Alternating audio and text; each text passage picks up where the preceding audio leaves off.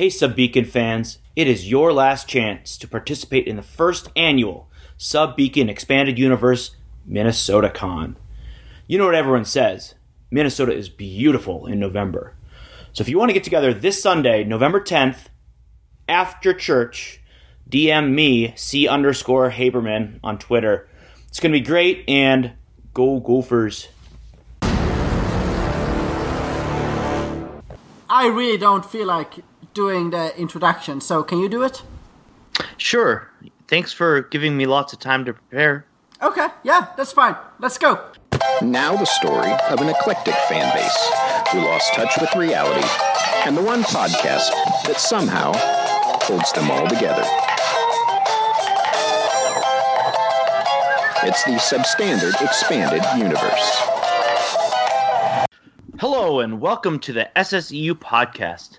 I am your host, Thomas Lassie, and I am joined by John Mark, David Ryan, Paul Thomas Anderson, Kinney. Would you say hello to our audience? Hello! You sound a, a little off today. I have a Ryan. cold! Are you doing the Mortal Engines uh, accent?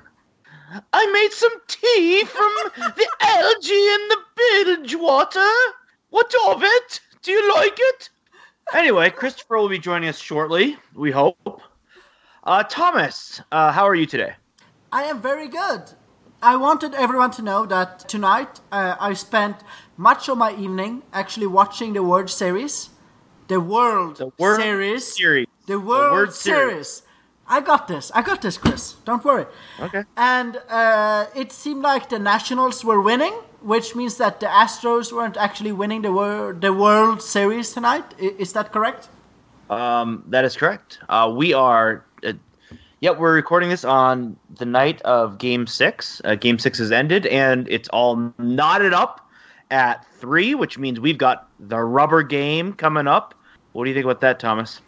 We we have the what game coming up? The the rubber game is is the term for it. The rubber game. Oh, oh okay. See, Yeah. see, I I thought that meant something else.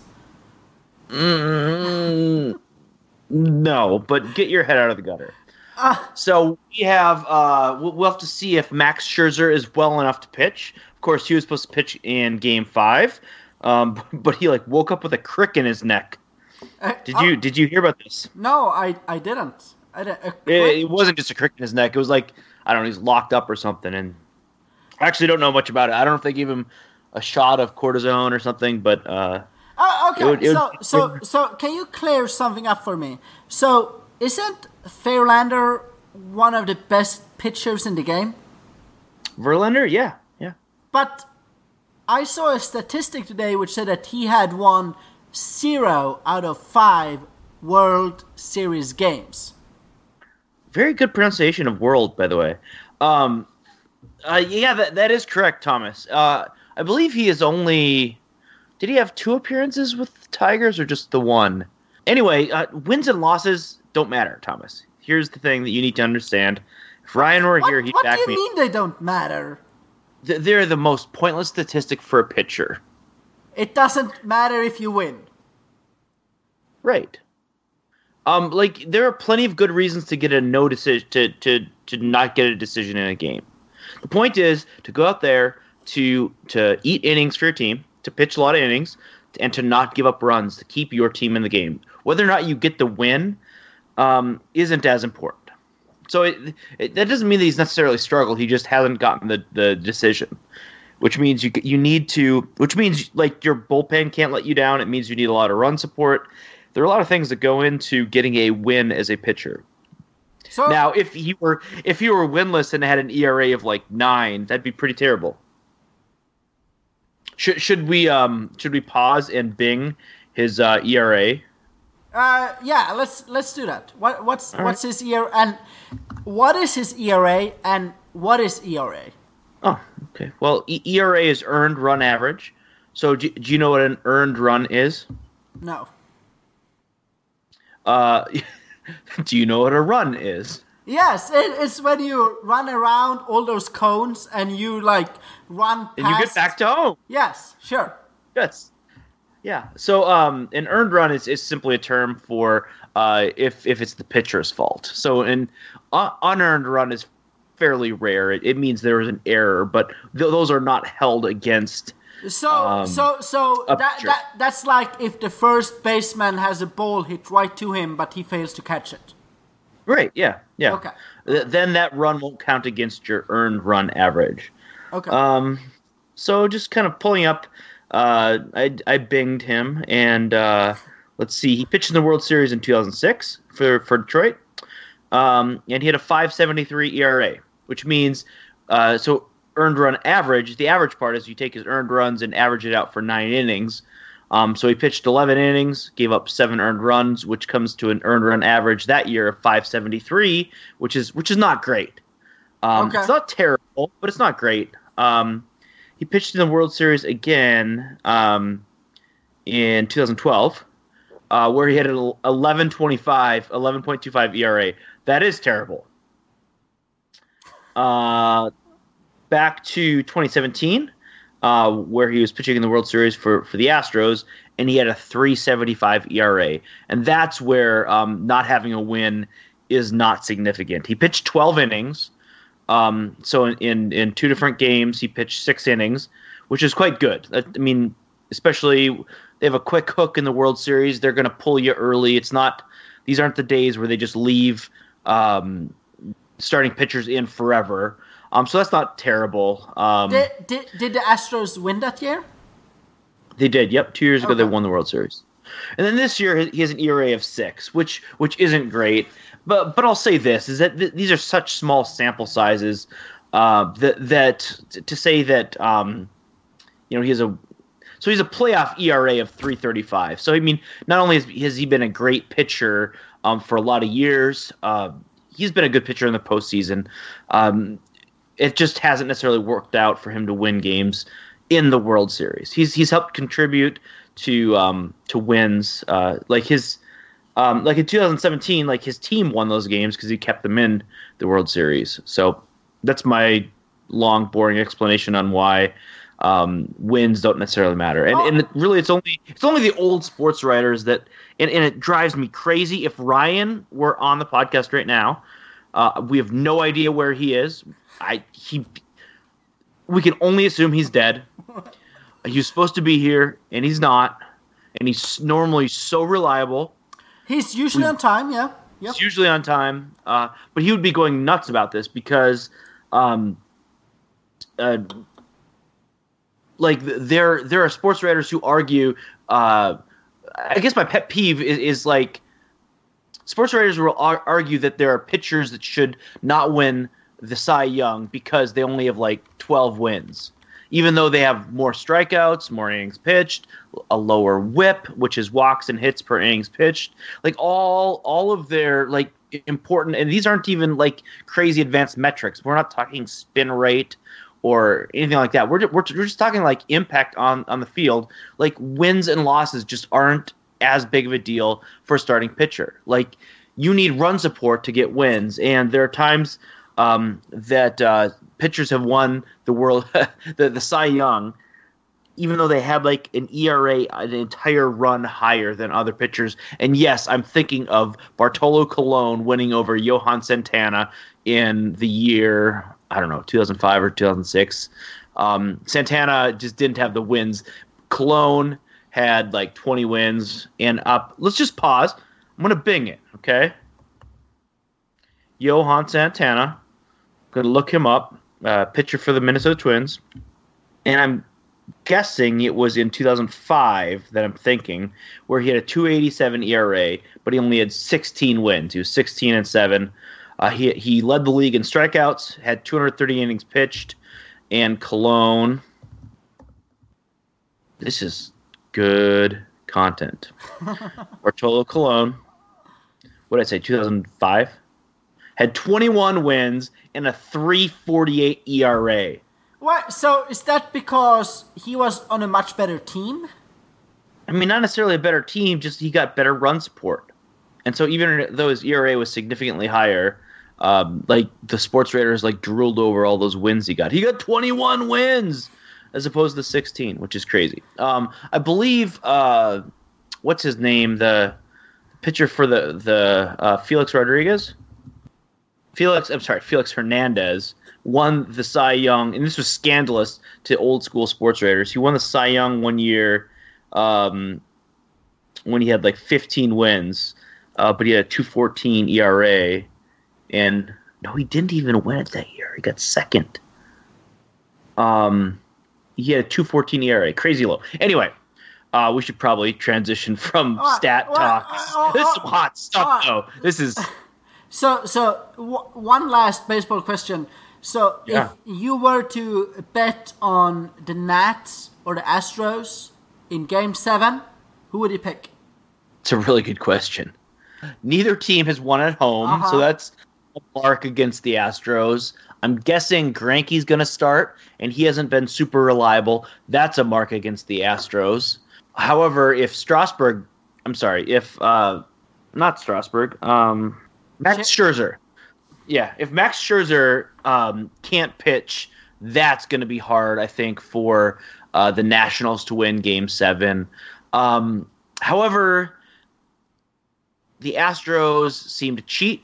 Um, like they they, uh, they steal. I don't know. They seem to like steal signs and whatever. Um, so I I've got to I've got to go with the home team, even though home teams are not winning. Um, my choice is going to be the Astros. Can we record an alternate segment where um, I'll choose I'll I'll make a case for the Nationals, and you can just like put in whichever one wins, and I'll si- sound completely brilliant. Correct. that, And pre- uh, that, that is not how this works, Chris. I'm sorry. I hate you. Can we do story time? Can I tell you a story, or or did you have something else to say about? No, Yes. no, go on. I, I have nothing else to say about baseball. Absolutely nothing. Nothing else. All right. Well, uh, a friend of mine uh, rents out his house uh, via Airbnb, uh, and he he's got a. I mean, uh, it's not like it's it's like a super nice house, but it's a good location. He's got a a, a pool, um, and again, it's it's it's not super nice, but it's an above ground pool, and in the summer, it's kind of cool to have a pool. So if if you want to. Um, it's in an up and coming neighborhood in that like downtown has kind of crept across the river. wait, wait, hang on, hang on, hang on. It's an up and coming neighborhood in Sioux Falls. yeah. I'm saying sorry. that I'm sorry. neighborhoods have never been down in Sioux Falls. Is that what you're trying to say? um, I, I mean, I go on, go on. Downtown is kind of spread, and like kind of breweries and, and stuff are kind of getting closer, and so he can he's in within like really good walking distance of stuff. So anyway, he, he rents out uh, Airbnb, but you know the thing about Airbnb is that people can rent with you for any reason. I mean, it could be a bachelorette party, or it can just be, um, for instance, this spring, Les Mis came to town, the traveling show Les Miserables, um, the famous uh, of musical. Heard of it, yeah. And and uh, I have a Les Mis story if if we have time later. But so one of the, some of the musicians uh, from from Les Mis stayed for like the week at his house, and um, like I knew this was happening at the time. I didn't hear until like a week ago that it was like, first of all, he has kind of a nosy neighbor. Uh, he says they're great neighbors, but they're kind of nosy, and uh, it, it's kind of interesting because every time he has an Airbnb guest, he'll hear like stories about them, like, oh, well, they were in the pool a lot, or they were this, or they were that. But they happen to look in at night through the window, and like there's a dude like standing in in his kitchen, like renting one of the people renting the place, who's like butt naked, just like standing there in the house, butt naked, um, visible from the neighbor's house. Okay, all right, whatever. Like to each his own, right, Thomas? I mean, I mean, uh, who among us? What, right? what, what do you mean happen to look in through the window at night? Well, I mean, happen to have their eyeballs pressed against the glass. I mean, again, who among us, right? All right, so you so the neighbor saw Lin Manuel Miranda. They're naked in the kitchen, and Uh, that's go- exactly right. Yes. Yeah. Yep. okay. Um, go, on. Yeah, and uh, and, and also And this this this is the part where I think that these people I, I probably should have shared that other context first. But it makes them seem like they're they're they're people who like to have a good time. Like they're naked in the kitchen. They enjoy having a good time. Um, he said when he got back, he found a razor blade and residue of white powder on his kitchen table. Now, come on, if you're doing lines of coke, do you really leave residue and a razor blade, or did these people just have a sense of humor and are like, you know what I mean? Like, like, hey, would that be really funny if it made it if we made it look like we were doing coke at his dining room table? Yeah, I mean, it, it, it would seem like it would seem like a waste if they just left it there. So I don't know how much residue, but he said there was white powder, but not like voluminous uh, white powder. But the razor blade, like, do you really leave the razor blade behind, like out in the open? no, no, like No. you you So, like- wouldn't, right? Like the alternative to the story that that, that I kind of prefer is that like these people are like, wouldn't that be really hilarious if we just like set it up to make it look like. I mean, it's not like you're leaving like buckets of blood, you know, making like killed somebody. You're just making it look like maybe you, you did some lines of coke, um, and then the just standing naked in the kitchen is just icing on the cake as far as like uh, what interesting lives these musicians, you know, live.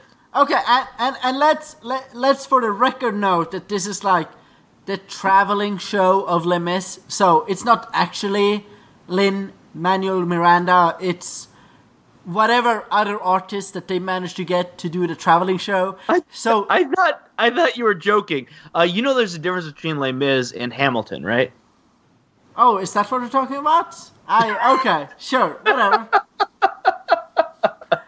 wait, wait, ha- hang on. Are you familiar with the novel Les Miserables by Victor Hugo? It, it's something French. It's something French, yeah, but the French All Revolution. right, so- Okay, and so- and Hamilton is about the American Revolution and and Alexander Hamilton, Okay, I'm sorry. So this was who Le- actually rapped. Yeah, I'm sorry. So this was Les Mis and not Hamilton. yeah, Okay. yes. Okay. Who? Are, And so here's here's my Les Mis story. Um, since we're doing story time, uh, growing up in the middle of nowhere in the woods of northern Minnesota, um, uh, my brother and I were like the only piano players within, I don't know, like hundreds of square miles. So we were asked to like do everything. Like if there was a civic, like a, I remember every Memorial Day we'd have to play God Bless America because like we that was the tradition at the Legion. We'd do God. We'd play the piano for God Bless America. Every December there'd be this mu- this Christmas celebration, and we'd be asked to do that. Weddings, funerals. Uh, we we were the traveling show. okay. So how how did you get into piano playing? Uh, our mother forced us against our will. Oh, that okay. That's that's a fair excuse. Go on. Uh, how, how else do you learn important life skills? you, uh, you you drink too much and stumble into them. I don't know. Anyway, go on. no, like yeah, like I uh, for the first eight years I did not enjoy it, and then eventually I grew to appreciate it. But um, but yeah, uh, so I, I accompanied a lot of stuff, um, and it was fun. I got to go to tons of weddings because any singer would be like, "Oh, can you can you play at this wedding?" And, and weddings are fun. It's like a get invited to a big party.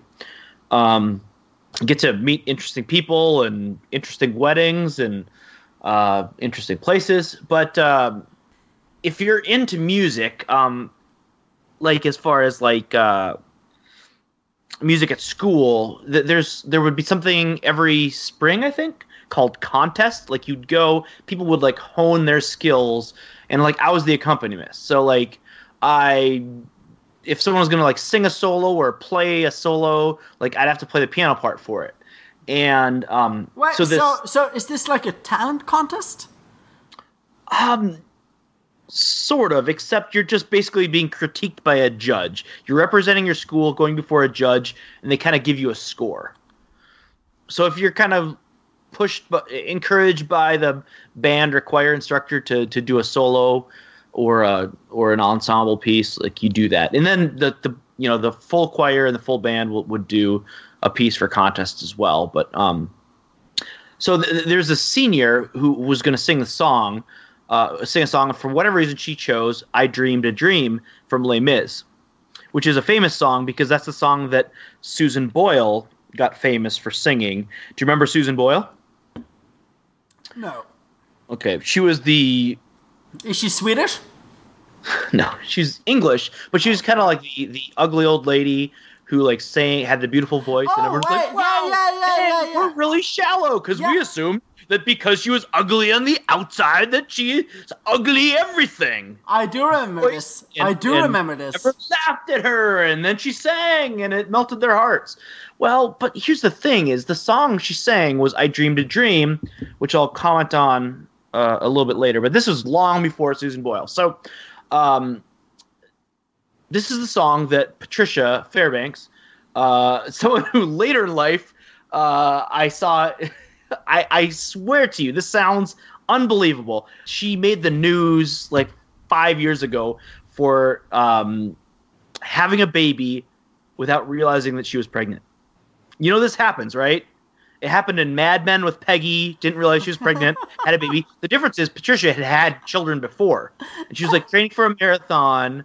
Uh, had these pains like in her abdomen. Went in, and they're like, "You're pregnant," and actually you're giving birth, and she gave birth.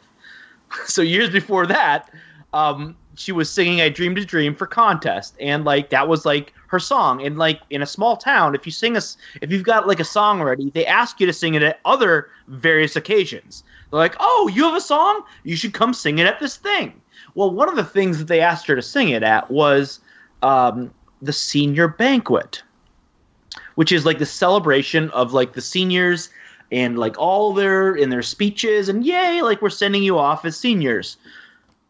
So we're finishing up the song, and this is a song about uh and I'm going to butcher this, but I believe it's about young Colette who had all this optimism and brimming with enthusiasm for life. I dreamed all these things. I dreamed a dream that love would never die or end or something. Like love was going to be great. Um, and then maybe even she's she's raped, I think. Um, and the last line of the song is, "And now life has killed the dream I dreamed." As, as Patricia sang these this last line at the senior banquet, celebrating the optimism of a future when which will go and and just take life by the whatever, um, and and do great things. She sings, and now life has killed the dream I dreamed. At which point, she like at the senior banquet makes eye contact with me, and like we, she just blushes and as we realize how inappropriate this song choice was. Oh, all It's right, slow, slow down, slow down, slow down. What? Why did she sing this song at the senior? This sounds very inappropriate for a it's senior very, banquet. it's very inappropriate. Like, like, And- but it was the song that she had ready, and like that was it was just like not a lot of thought was put into this. It was like, oh, you're a senior, you're gonna be there. you like some music. Why don't you sing your song that you sang at?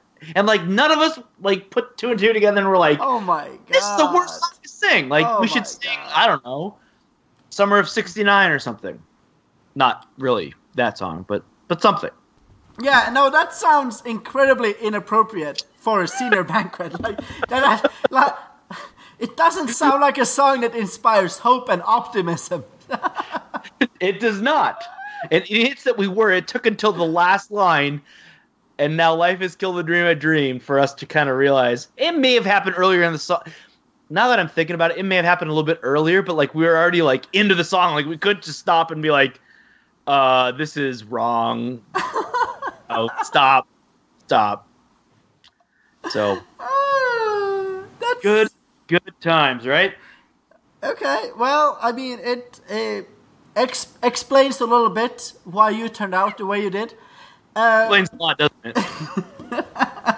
Moving over from baseball and miserable high school memories, uh, this week I'm going to go to my second NHL game of the season. I'm going to watch professional hockey played on ice between the Phoenix Coyotes and the Montreal Canadiens, and it's going to be great. Wait, the Phoenix Coyotes play. I thought you were going to field hockey. No, no, like actual hockey. Ice ice hockey? I- ice hockey, hockey and ice. Uh, that's tomorrow, and I'm really excited. The the Coyotes actually had a really good start to their season. And so, do, do you want a story about the Coyotes? Only if it's about the animals that may live in the desert. Fairly close. It's it's a story that makes me look really stupid. Oh, like let's hear it. Before I got here, like you, you- the word coyotes is spelled C O Y T E S, and I understood it to be I know I know how to spell. right, and I understood it to be pronounced coyotes because there's Coy- coyotes. Like don't be coy. because there's no You fu- there- coyote. There's no fucking A in it. And my first game here back in the spring, in like April or something, the people in the stands started chanting "Go Coyotes," and I was really confused. I didn't really understand what they were saying, and then I realized after a while that oh, that's how they pronounce that word, which doesn't make any sense to me. It's C O, not C A, and it's pronounced coyotes. Coyotes. Yeah, I think you have your phonetics all wrong because you said they said coyotes and no one says coyotes. It's what coyotes? coyotes. Coyotes. Coyote. Coyotes. What? Whatever. Chris, Chris, tell our audience how do you feel about Cracker Barrel? Barrel Cracker? What, what's that restaurant called?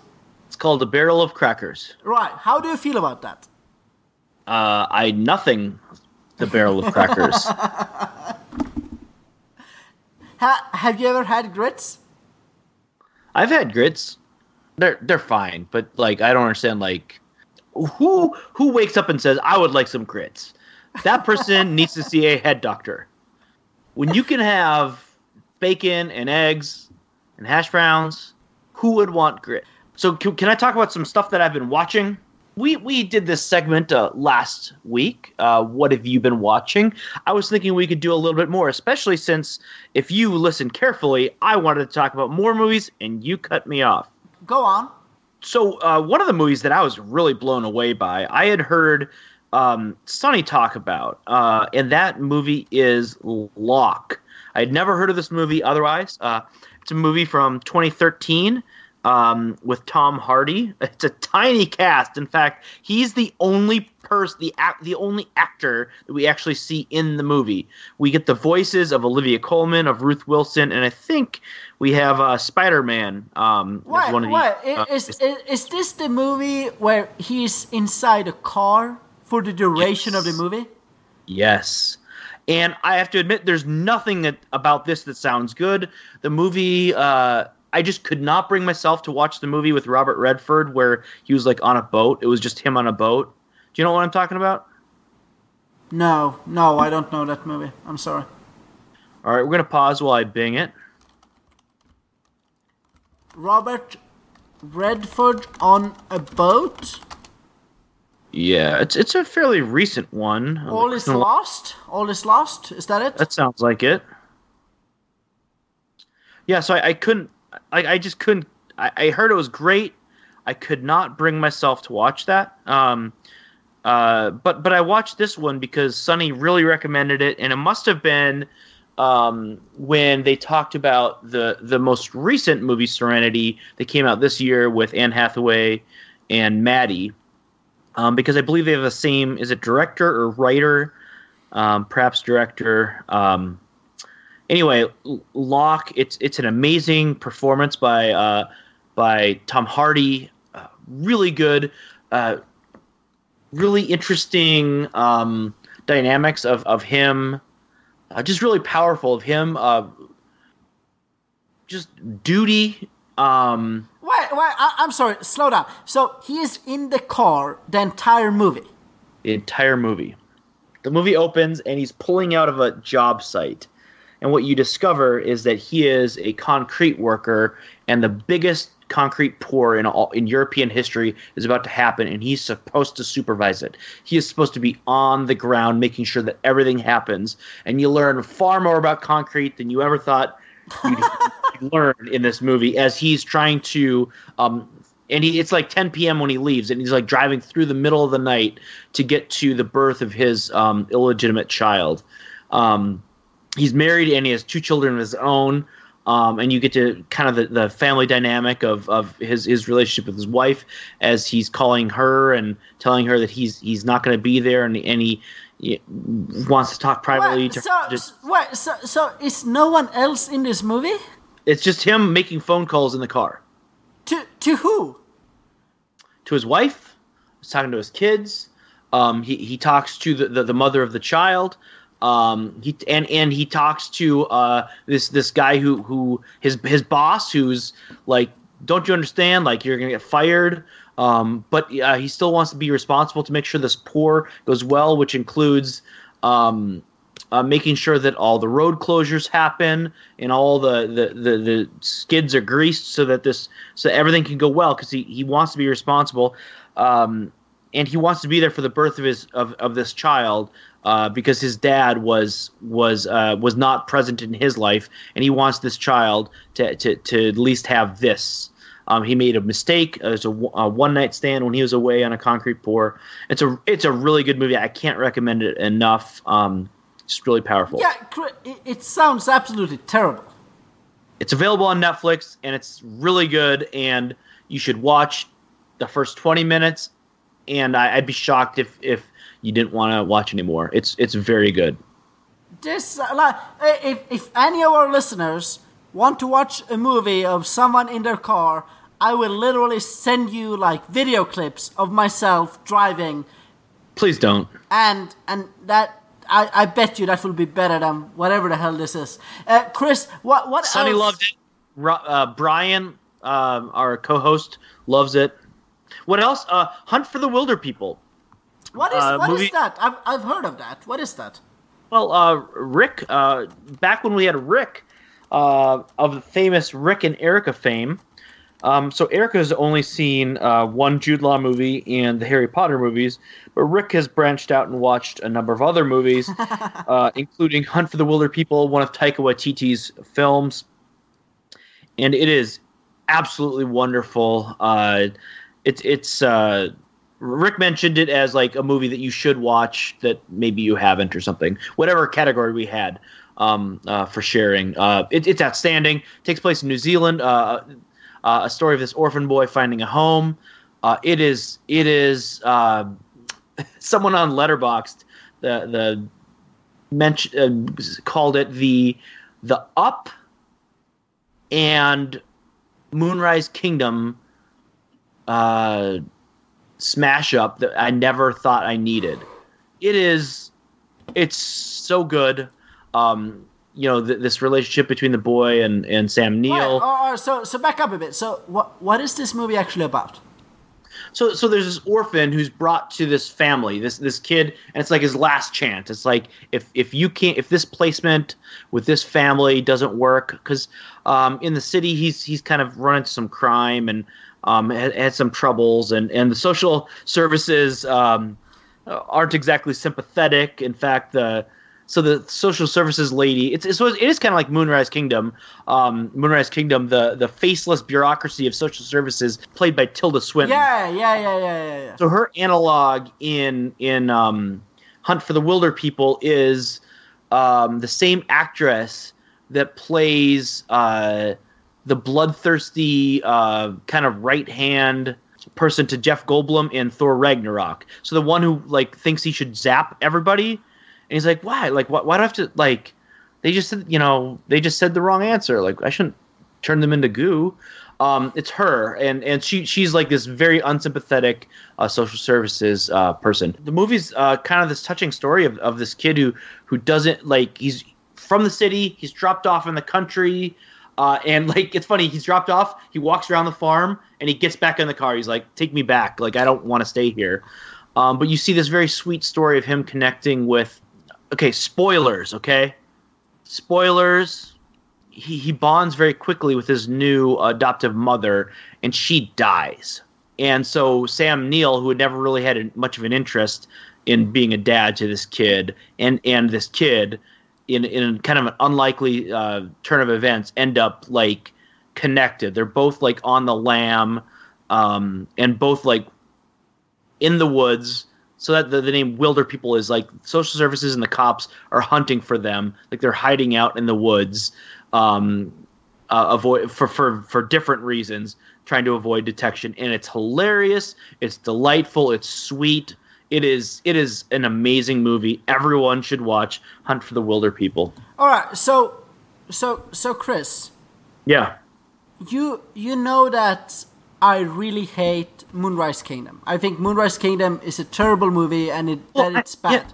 Well, Sure, sure. You have terrible taste. Okay. might I still like this movie? Yes. You should watch it. It's very good. If if if you don't like it, you don't have a heart. I mean that's that's also plausible. I mean I do like uh, uh, YTT's uh, Thor Ragnarok. I think that is hilarious and a really funny moral movie. All right. Um, so I also watched Serenity. Um, I mentioned a few weeks ago that uh, so not Serenity with Maddie and Anne Hathaway, but the Serenity that came out in 2005, which is is um, the the movie uh, kind of capstone to the TV show Firefly, the Joss Whedon um, TV show uh, about uh, the space, basically a space western. Um, the show I enjoyed. Uh, I you know attentive listeners. Uh, attentive listeners uh, will remember that um, I love that the the realism of having space toilets on Firefly, and I was not disappointed. The movie uh, Serenity had space toilets. Um, I mean, you didn't actually. There's no evidence that they were used, but I, I remember in one scene distinctly um, pausing it and taking a picture because um, I noticed in the background there was a space toilet. So I'm glad uh, of that. I, but I, I really did enjoy the movie. I, th- I thought it was a, a fun, um, and, and so within the SSU we've debated. Um, most people are on the side that um, Firefly and Serenity are not necessarily deep or profound in any philosophical way that Joss Whedon wanted it, to be, but they're just purely delightful um, space western kind of entertainment. Right. I- Thomas, are, are, are are you? Are, did you watch these? Yes, uh, I, I watched the show and I did watch Serenity, and so wh- whether you're talking like so so the cast, Fillion, Baldwin, Summer Glau, um, Fantastic. like like like they're all great, and it's definitely something after you watch the single season that exists of Firefly, you should watch the movie Serenity, because it builds on the show. It follows on the show. It doesn't necessarily resolve every question that you might have had from the show, but it is definitely worth watching. And it it makes everything like especially like the plot surrounding Summer Glau makes it so much more interesting. Yeah, where in the show, um, the the sister, uh, it's this kind of unresolved. She kind of is a pain in the butt, but like it's not really clear what or the what the whole like wh- what is she for besides getting them in trouble every once in a while. Right. Yeah. Yeah, and, and like so, some people have described Firefly and Serenity as like a modern western or something like that. Yeah, I, I mean that's sort of true. I, I, I- think it's good TV. I think it's the best thing that just Joss Whedon has probably made. Right. Oh, no one no one denies this. Uh, and so yeah, I, I think people should watch it. Uh, if you watch, if if you enjoy Buffy the Vampire Slayer, you should watch Firefly and you should watch uh, Serenity the movie. Should I watch Buffy the Vampire Slayer? No, Okay. okay. there there is no need for you to do that. So Okay. uh, I think I have uh, talked about this on on Twitter and in our text conversations. You know what I have been watching recently? What? Peaky Blinders. And it is so impressively good. And I cannot imagine that it has taken this long for me to actually start watching it. So, this past weekend, like Saturday and Sunday, I am pretty sure that I watched eight to nine hours of Peaky Blinders. I am somewhere in the fourth season right now, and it is amazing. Uh, Cillian Murphy hasn't done anything better than this. It is it is a part that fits like a glove for him.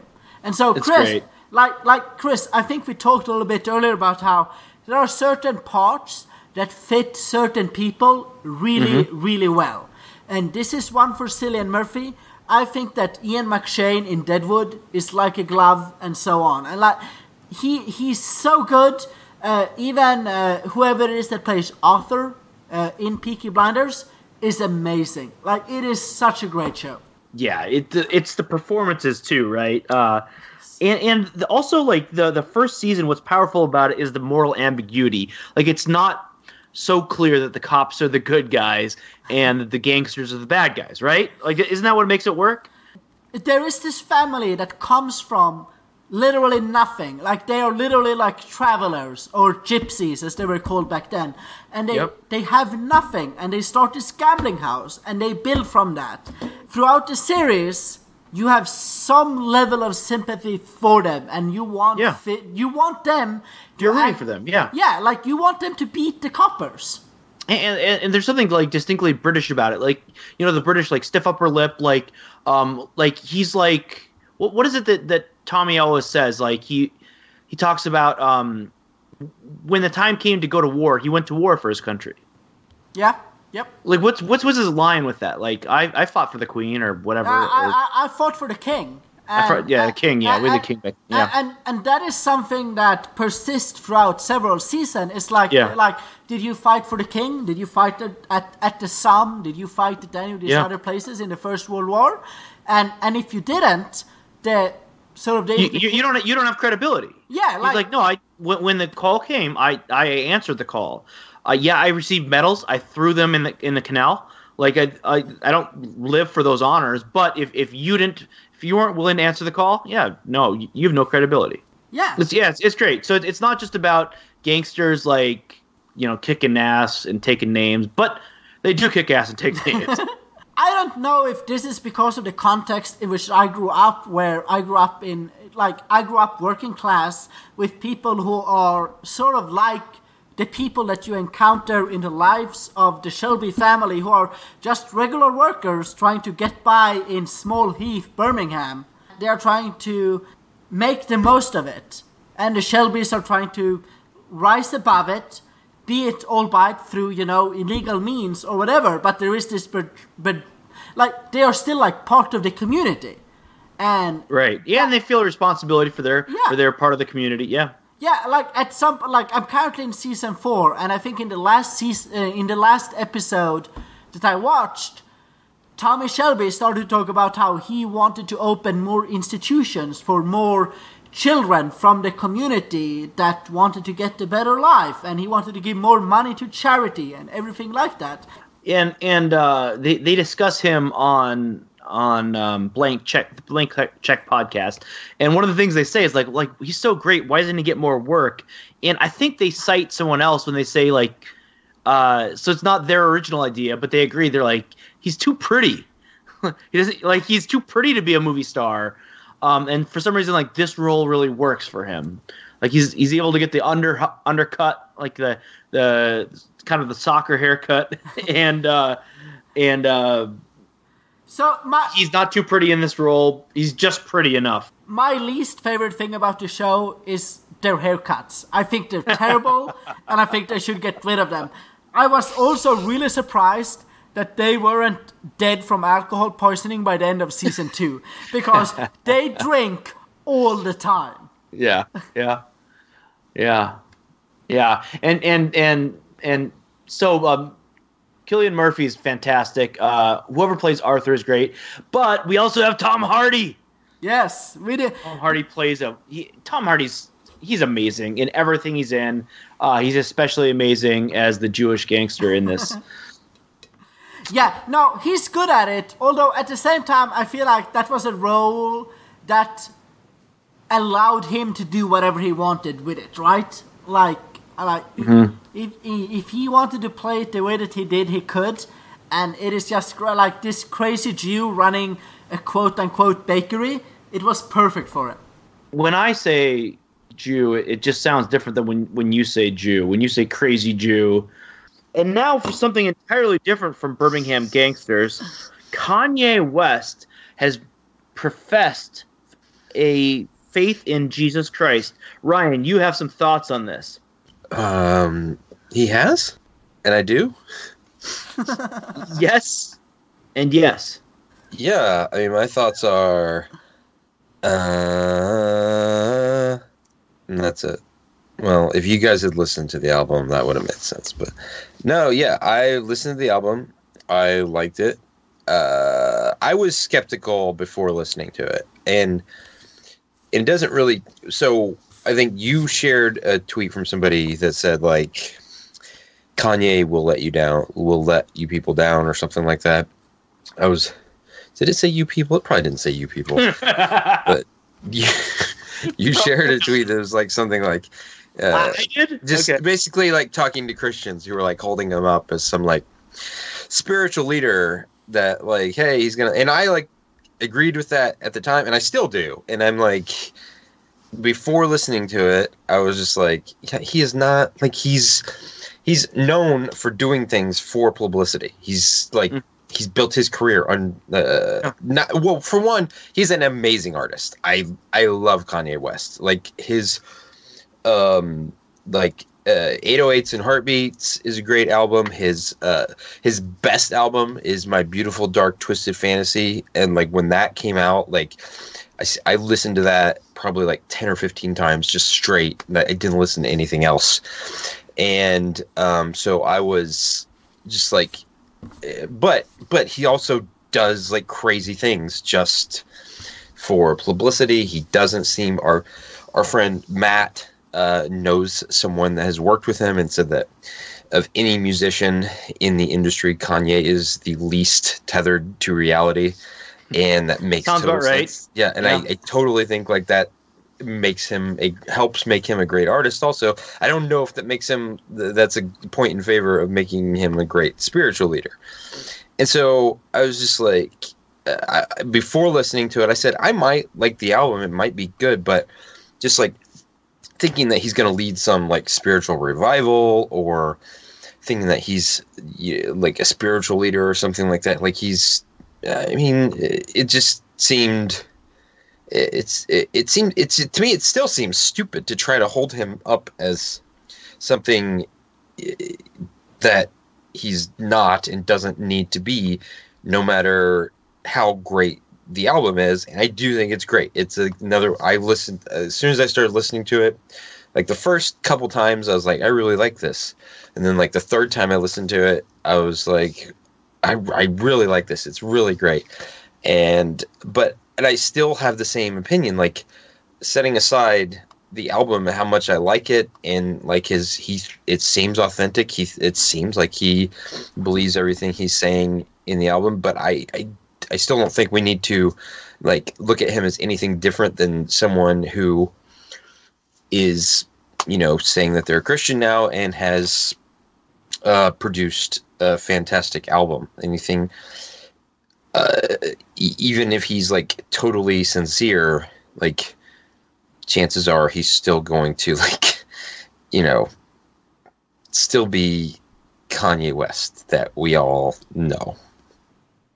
So that's where I am. The album, I, I love the album. It's great. Like I, uh, even as like a profession of faith for, or, or like his, um, his witness or whatever. It, I, it, great. I believe him. It's and it's good. I like it. Um, I think it's his. I think it's his best album since uh, my beautiful dark twisted fantasy. It seems like he's put a, he put a lot of work into the songs, um, and the people he has um, on the album with him are all great. He has um, Pusha T and his brother, uh, No Malice, have like uh, they they're on um, one song in which uh, they uh, they talk about getting caught with a trunk full of Barry Manilow's, which I had to look up. And so Pusha T and his brother are famous for coming up with new ways to um, describe moving powder or moving cocaine. And so their newest way is a trunk full of Barry Manilow's because Barry Manilow is super white. Oh, oh, all right. Uh, uh so, so, so, Ryan. Hmm. So, I like. I, I would rather shit in my hands and clap than listen to this freaking album. But do do you like Kanye? yeah, I always have. I mean, yeah, I always have.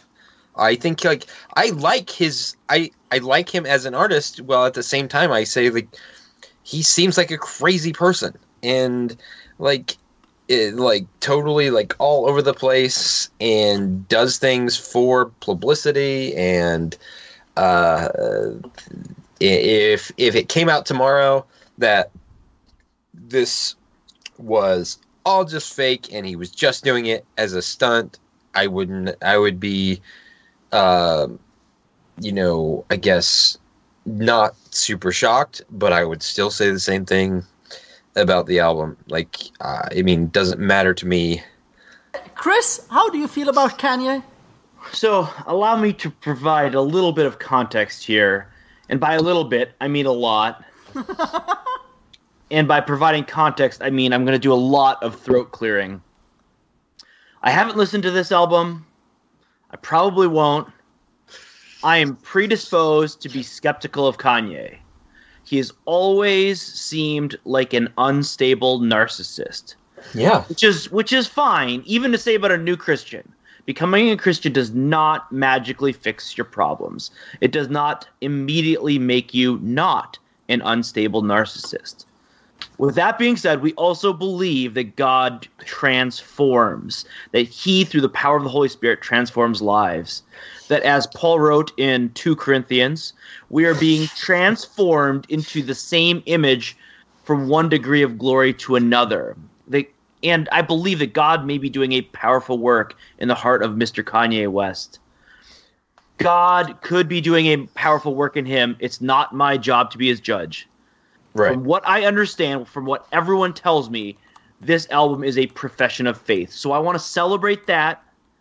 I just don't want him to become a mouthpiece for Christianity. Yeah exactly. So people people are like well don't judge. And, and they bring up the, the apostle paul who was a persecutor of the church and very quickly became one of the greatest apostles in the church. And they're like well see don't like don't you understand like people change like god can use the most unlikely people to do things. Um, and paul is actually a great analog. Um, so let's also point out that the apostle paul spent three years in arabia working out his faith. I have no doubt that those three years in Arabia, that that he was actually doing the work of missions on a person to person basis. But before he began his public ministry that we see in the book of Acts, he had already spent three years in, in Arabia. So let's give Kanye ample time before we make him a spokesman for my faith and for for and for Ryan's faith and for Thomas's faith. Um, so if Kanye has experienced a conversion, and that's what seems to have happened, I mean, what other reason does he have to to profess faith in, in Jesus Christ? It stands only to hurt him in the artistic community, um, in a culture that is increasingly hostile to Christianity. So- so, so it just uh, it, if he has experienced a conversion, we should celebrate this. One of my favorite chapters in the entire Bible is is Luke chapter 15, and in Luke chapter 15 we see Jesus tell a, a series of three parables: the the parable of the lost sheep, the lost coin, and finally the lost son, which is otherwise known as the prodigal son. And what we see in in uh, Luke 15, uh, chap, uh, verse 10, I think, is um, we see him him saying that like this this glimpse into heaven where angels are rejoicing at one repentant sinner and and we we believe that and that's a beautiful thing that like we should join in with all of heaven rejoicing that Kanye has found Jesus.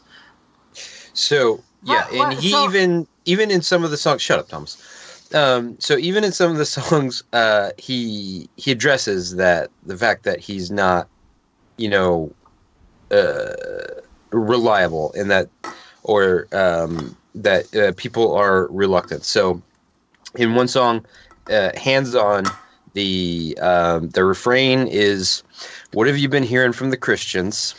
They'll be the first ones to judge me." make it seem like nobody loves me. I'm not trying to lead you to visas, but if I try to leave you, lead you to Jesus, we get called halfway believers, only halfway read Ephesians. And then at the at the end of the song is like, um, I deserve all the criticism you got. If that's all the love you have, that's all you got. To sing of change, you think I'm joking. To praise his name, you ask what I'm smoking. Yeah, I understand your reluctancy. Yeah, but I have a request. Don't throw me up. Lay your hands on me. Please pray for me. Uh, hold myself on death. Hold it, all falling down. Somebody pray for me. And then, um, mm, yeah, just the hands on part again and again. Um, but it, he does, like, in several songs, like, address, like, um, the fact that people are going to be skeptical of this. Which And, and I think he had to. I mean, that's the most. I think that's the most. Yeah. He's not someone who's generally self-aware, so that's right, yeah. so Maybe that's proof that something's happening. maybe, or maybe somebody just said like, or maybe he's aware enough to know that he needs to pretend to be self-aware. I. I, I, Well, I, I, I, I know that there will be some Christians, some jerk Christians, if he apostatizes, who will celebrate that and be like, "I told you so," and they should not do that. We should like never like th- there should never be an "I told you so" in, in this case. And I'm not Right. setting myself up to say "I told you so." I'm just saying let's let's just wait. Thomas, what you're saying? No, I, I'm, I'm just saying that anyone who names their kids Chicago West and Northwest, I, I don't know. This this is pushing me more towards. That's tree Christianity, Thomas. Thi- This is more pushing me towards Islam than anything else. And I am What was not the what's the second this. fourth? So I knew I knew about North. What was the other one named? Chicago. really? I didn't know that. North, I don't- North, Chicago, Saint, and Psalm. West. His kids, Saint and Psalm. Yes. they have four kids. No, that's not right. Yes. That's a lot of kids. I will say, Rhett also. Rhett Rhett really likes the album a lot. I believe that that's all the time we have in this episode. Well, I- Thank you, Thomas and Ryan, for coming on the show.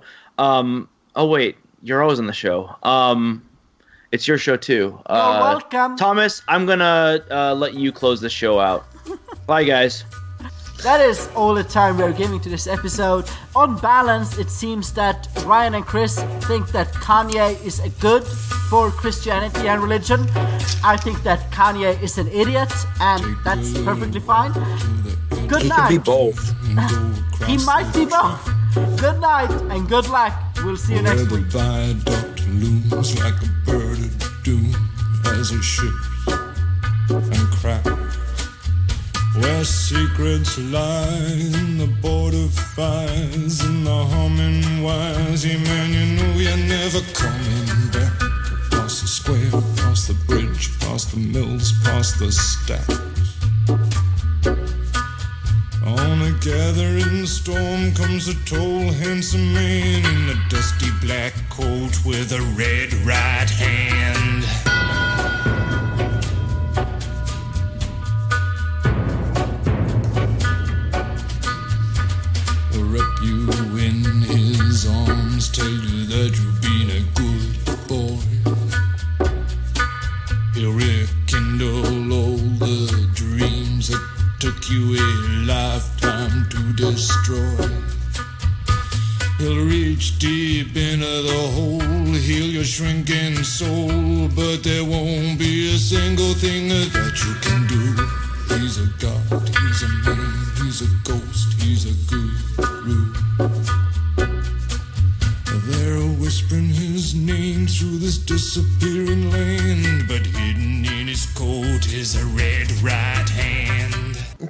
Twelve thirty. You act like we haven't been like much is not later. than- 12:30. It is 12:53. okay, when I woke up, it was twelve thirty.